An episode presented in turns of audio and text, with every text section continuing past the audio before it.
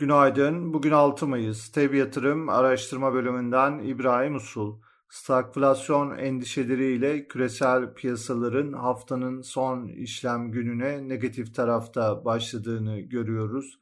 Faizlerdeki yükselişin, Çin'deki kapanmaların, emtia fiyatlarındaki yukarı hareketin bu yöndeki endişeleri artırdığı görülüyor.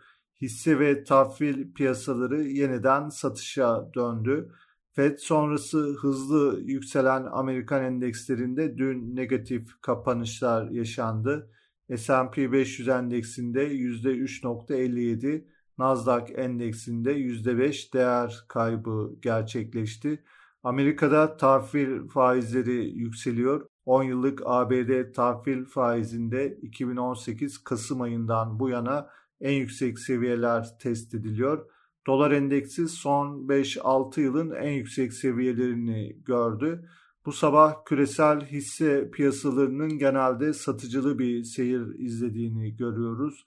Asya borsalarında güne başlarken satışlar etkili. Amerika ve Avrupa endeksleri vadeli tarafta güne hafif aşağıda başladı. Avrupa Birliği ülkelerinin Rus petrolüne yaptırım uygulayacağı haberleriyle petrol fiyatlarında ivme kazanan yükseliş devam ediyor.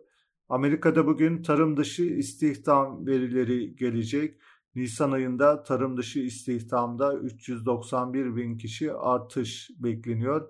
Bir önceki ay tarım dışı istihdamda 431 bin kişi artış yaşanmıştı. Beklentilerden zayıf veriler stagflasyon endişelerinin artmasına hisse piyasalarında kısa süreli yeni satışlar yaşanmasına neden olabilir.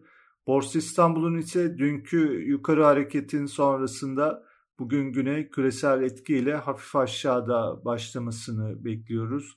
Gün içinde piyasa üzerinde satışlarda durulma ve endekste toparlanma bekleriz.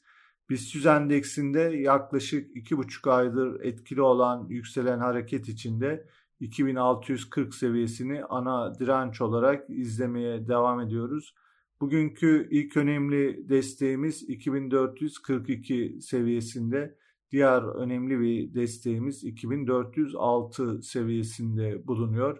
2406 seviyesini aynı zamanda kısa vadeli stop loss noktası olarak da takip ediyor olacağız.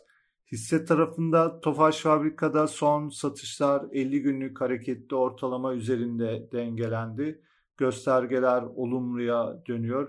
Hissede teknik bazda yeni bir toparlanma hareketi başlayabilir. Teknik olarak Akbank, Doğan Holding, Koç Holding, Migros, Türk Hava Yolları, Vakıf Gayrimenkul hisselerinde göstergeleri olumlu yönde izliyoruz.